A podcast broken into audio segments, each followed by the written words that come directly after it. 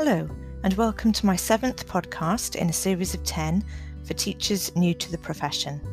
My name is Rebecca Roach, and I've been teaching for 22 years in schools in London and South Wales.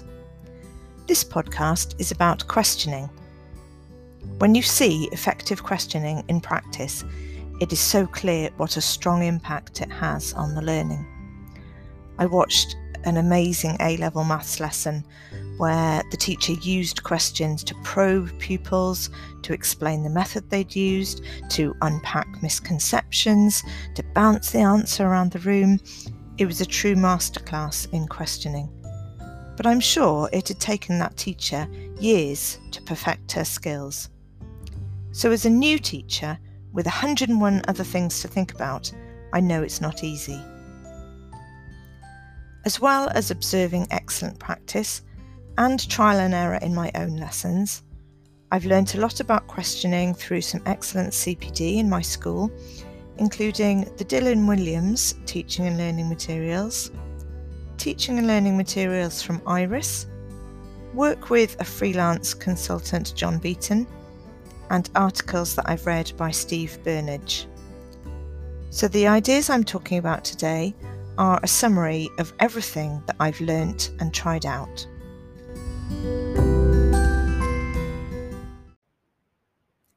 If you research questioning online, you'll find facts like teachers ask about 400 questions each day. Most questions are answered in less than a second, and questions are only answered by an average of three students each class. Students rarely ask questions themselves, and most questions asked by the teacher are not about the work. Where's your pen? Why are you late? Can you stop talking? Does that sound familiar?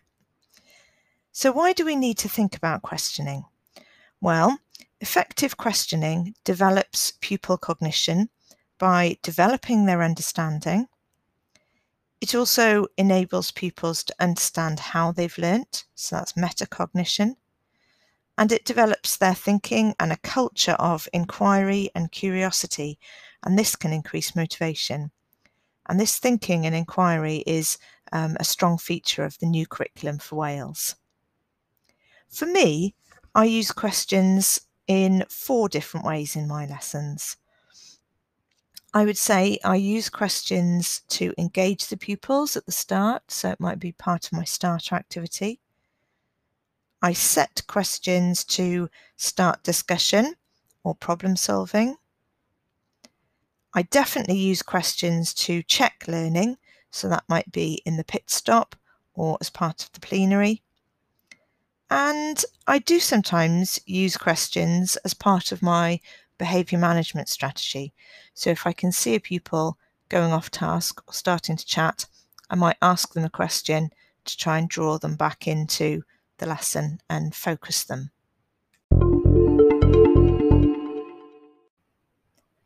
The only way to get better at questioning is to plan your questions and plan the method for asking them. Ideally, effective questioning should involve everyone. I try and do no hands up now as much as possible, and it really does change the dynamic of the lesson. You know, if a pupil puts their hand up, then they are confident they know the answer and everyone else stops thinking. So, no hands up means everyone has to think and be ready to answer, and so it engages more brains. You know, it's it's really common sense. So I know it's sometimes difficult to remember to do because the pupils naturally put their hands up, and so we naturally just automatically go to pick the pupils that have got their hands up. So, no hands up is something that you have to sort of set up at the start of your lesson and say, right, this is going to be a no hands up lesson. I'm going to be picking on anyone so that the pupils are ready for that. There are lots of methods to involve everyone in answering questions. Here are a few. So, number one, think, pair, share. I'm sure you've heard of it before. So you ask a question, you get the pupils to think about their answer, and then they can turn to the person next to them and share their thinking together before they have to produce an answer that they might share in front of the class. And number two is snowballing, which means that you then pair two pairs up and they become a group of four to discuss their answer further. Number three is the use of mini whiteboards. Um, I think these are fantastic because everyone can produce an answer and if they get it wrong, they can just rub that answer out. And I think it takes away the fear of getting things wrong. Number four is something called a value line. So if you ask a question that requires a sort of agree to disagree type answer, tell the pupils to stand on an imaginary line to show their response. And then you can take that even further and question pupils about why they've stood in a certain place. Number five is lollipop sticks or random name generators. So I've seen this used really well in a class, and it means that you spread the answers around everyone. Everyone gets a chance to answer a question. Number six is voting. So this is good for open ended questions where everyone gets to vote on something. Number seven is why chains. So whenever a question is asked, you follow it up with a, a why question. So you might start by asking the question, why do we need laws? A pupil might answer to control people. And then you'd ask another question, but why do we need to control people? And then someone else might answer, otherwise it would be chaos. And then you ask another question, but why would it be chaos? And so on.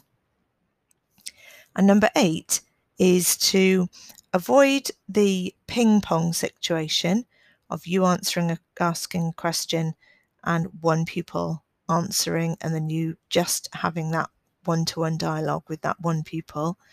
And instead something which, which we were encouraged to do in school was to use basketball.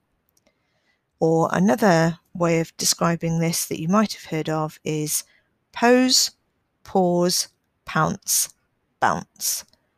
And so what this means is that you pose the question, you pause and you give pupils time to think, you pounce on a pupil to ask them what their answer is, and then instead of just accepting that answer and moving on, you then bounce it around the room. So you might say to someone else, What do you think about their answer? and so on.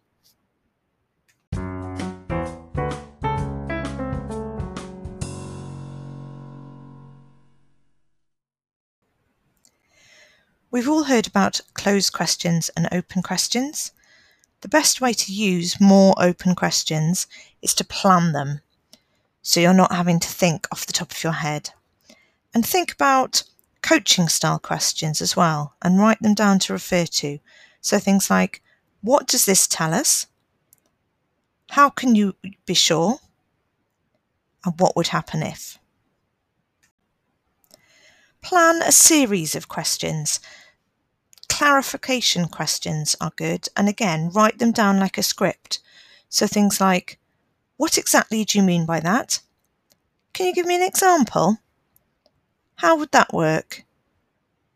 Can you explain it again? What would you compare it to? The other thing is to use mistakes or incorrect answers as a learning opportunity. It's really important how you respond to incorrect answers so that you don't put off that child from answering again in class. So try some of the following. Why do you think that? Can you be sure? Is there another way? Do you have a reason?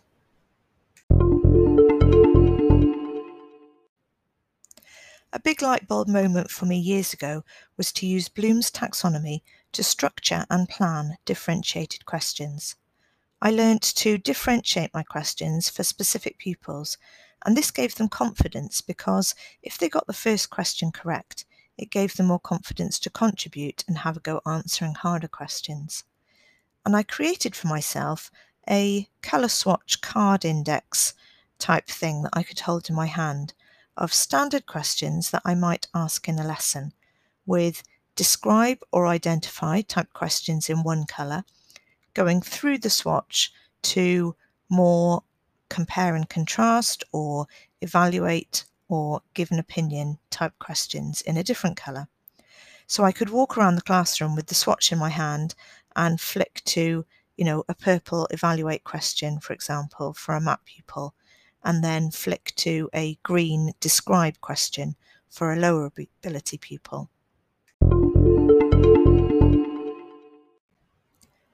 What do we do if pupils say, I don't know, to a question, or if you really can't get any sort of response out of them?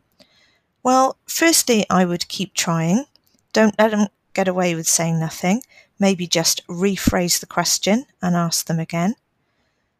Or, secondly, you might give them a couple of different options as a response to help support them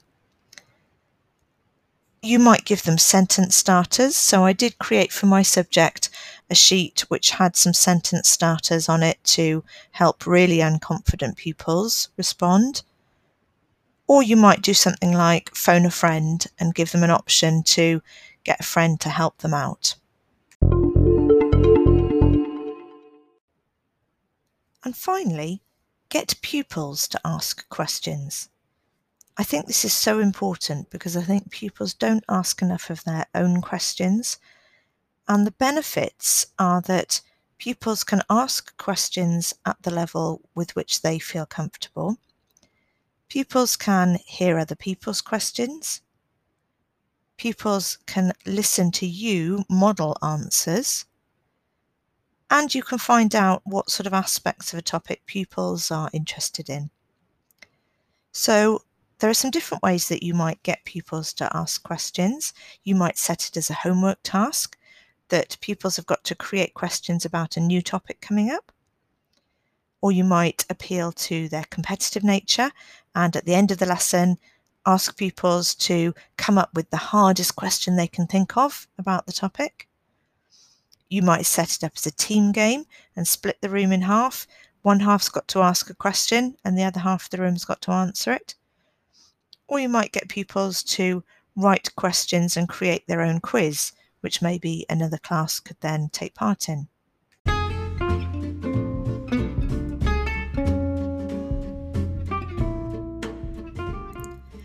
I know teaching a lesson feels like a juggling act, and there is so much to remember, which is why my key piece of advice is to plan your questions and your questioning methods. Write them in your plan or put them into your PowerPoint. Teaching is a set of skills that needs practice, so don't expect to be a master straight away, but stick at it and questioning will become more natural to you. Once again, thank you for listening, and my next podcast will be about literacy.